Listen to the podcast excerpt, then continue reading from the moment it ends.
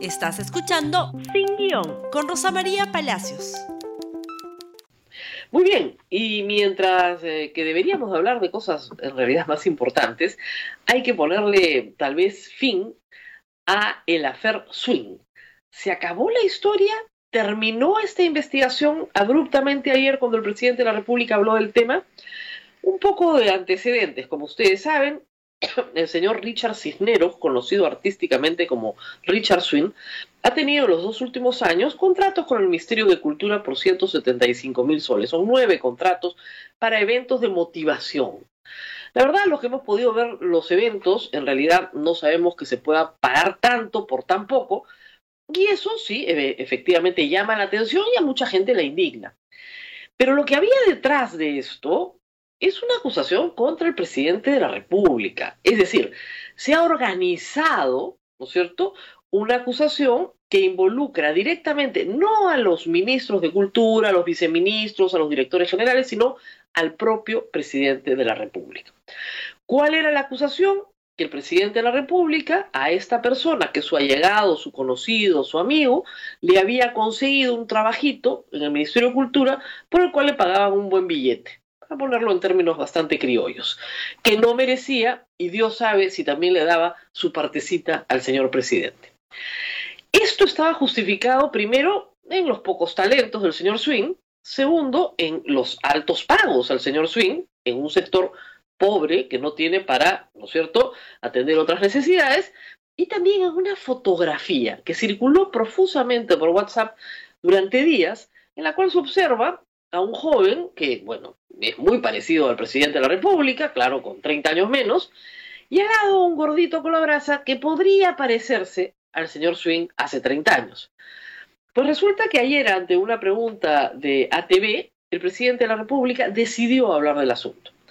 E hizo bien, e hizo muy bien. El problema es que lo ha hecho un poco tarde, pero dijo que la fotografía era falsa, o sea, la fotografía es verdadera, pero el señor Swing no aparece en la fotografía, es una fotografía tomada en Moquegua en su juventud, hace muchísimos años, y los que aparecen son familiares y amigos en un evento deportivo.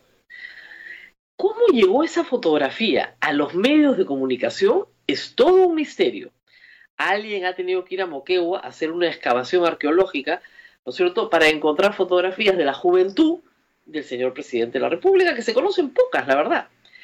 En todo caso, ha desmentido la presencia del señor Swing en su vida y ha reiterado lo que dijo la vez anterior. Lo conoció en la campaña presidencial de Pedro Pablo Kuczynski. Lo mismo han dicho sus ex compañeros de partido, eh, los señores de Contigo, que claro, mucho no lo quieren al señor Vizcarra, ¿no? Dando a entender que era su amistad, que lo trajo, que lo presentó, que lo promovió, cosa que él ha dicho ayer es falsa, dado que y lo repitió enfáticamente, jamás ha solicitado un trabajo para nadie, ni para este señor, ni para ningún otro.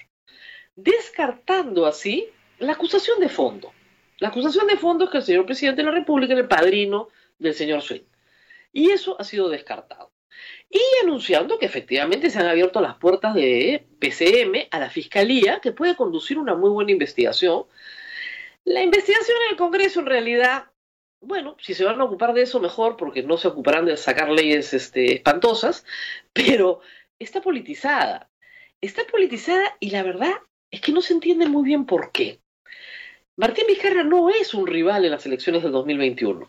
Claro, sí es verdad que siempre se construye, digamos, un patrimonio político propio acusando a quien está en el poder de algo, pero no siendo ese personaje relevante en las elecciones del 2021, ni un contrincante, ni teniendo un partido, se entiende poco la, necesidad de tumbárselo, digamos, aunque sea figurativamente, salvo que se trate de un acto de venganza por el cierre del Congreso el año pasado.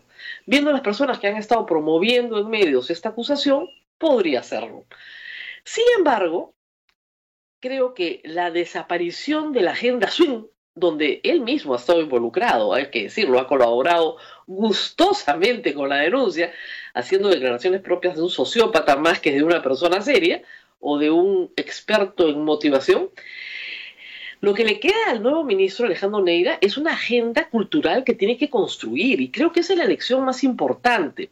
Se le ha puesto en la prensa ojos al problema cultural por una denuncia que se quería o se pretendía involucrar al presidente de la República. Pues aprovechemos el momento para que se presente el ministro de Cultura ante el país y nos exponga luego una semana cuál es la agenda cultural. Habida cuenta que él ha sido director de la Biblioteca Nacional por bastante tiempo y también ha sido ministro de Cultura justo antes de que juramentara Martín Vizcarra como presidente de la República. Entonces, tiene un conocimiento del sector suficiente como para decir, nuestras prioridades son estas y nuestro plan es este.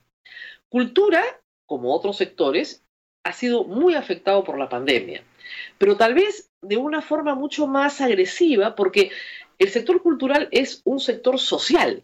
Nuestras actividades culturales se desarrollan mayoritariamente en sociedad. Si usted piensa en el libro, puede pensar en una feria de libro, en una presentación de libro, en em, incentivar que la gente vaya a librerías, todas esas son actividades sociales aunque usted lea el libro solo. Si usted piensa en cine, si piensa en teatro, si piensa en museos, todas son actividades que congregan a las personas. La cultura une a las personas, no debería dividirlas, en todo caso se pretende que no las divida. ¿Qué puede hacer el Ministerio de Cultura hoy para, como lo ha hecho el IPD, por ejemplo, promover que hayan actividades eh, deportivas de alta competencia. Se pueden abrir los museos. Podríamos tener un circuito de museos a precios populares para que las personas salgan, justamente que no están yendo a trabajar y se les permita visitas guiadas de muy pocas personas con la distancia social, mascarillas, para poder meter un poquitito de ingresos, aunque sea, para la supervivencia de museos que en este momento están ahogados, se puede subsidiar de una manera mucho más agresiva. Algunos museos privados que tienen colecciones importantes para, la, para el patrimonio del país, se pueden mejorar los presupuestos de otras actividades del Estado en cultura que están cuidando patrimonio, se puede crear algún sistema para que los rodajes de televisión y cine continúen sin que esto afecte a la salud de los que están participando. Se puede trabajar con los elencos nacionales nuevamente. Se puede reunir a la Orquesta Sinfónica presencialmente. Todas esas preguntas tienen que ser atacadas muy rápidamente por el ministro de Cultura. Tiene una agenda importante, una agenda que está muy unida a otro sector tremendamente golpeado como es el sector turismo. La agenda cultural tiene, ¿no es cierto?, un área de intersección con la agenda de turismo. Y es absolutamente indispensable que los dos sectores coordinen políticas de apertura porque algún día la pandemia va a terminar y hay que reconstruir sectores que están en el suelo. Y eso implica dejar al señor Swing de lado, dejar estas denuncias, que en el fondo son denuncias frívolas, déjense de cosas, ¿no? O sea, los montos de las contrataciones sí son elevadísimos para un señor con los pocos talentos que tiene, pero no estamos hablando pues del caso Lavallato, ¿no? Estamos hablando de un vivo que seguramente enamoró a alguien y tuvo un padrino o una madrina así, y seguramente los ministros de esa época, de la primera época, tendrán algo que decir o los viceministros, o los directores generales que los contrataron en realidad. O sea, podríamos ir hasta ese nivel a buscar qué fue lo que pasó y por qué se hizo tan popular en el Ministerio de Cultura. Pero en todo caso, lo que denota la contratación del señor Swing es que no hay un plan priorizado de en qué gastar la poca plata que se tiene, porque es poca y la tarea es inmensa. Lo bueno del Perú es que la tarea siempre está por hacerse, en todos los campos. Bueno, en este campo, más que nunca, dejemos a swing, que se acabe el swing y vayamos a los temas importantes y profundos del sector cultura que tanto necesitan atención y ojalá que pronto podamos escuchar al ministro, al ministro Alejandro Neira, salir al frente, desrechazar la agenda, sacar a Richard Swing de la agenda y plantear la suya propia con los temas que todo el sector cultura está esperando hace mucho tiempo, o sea, desde marzo, desde que se les impidió desarrollar su actividad libremente. Gracias por escuchar Sin Guión con Rosa María Palacios. Suscríbete para que disfrutes más contenidos.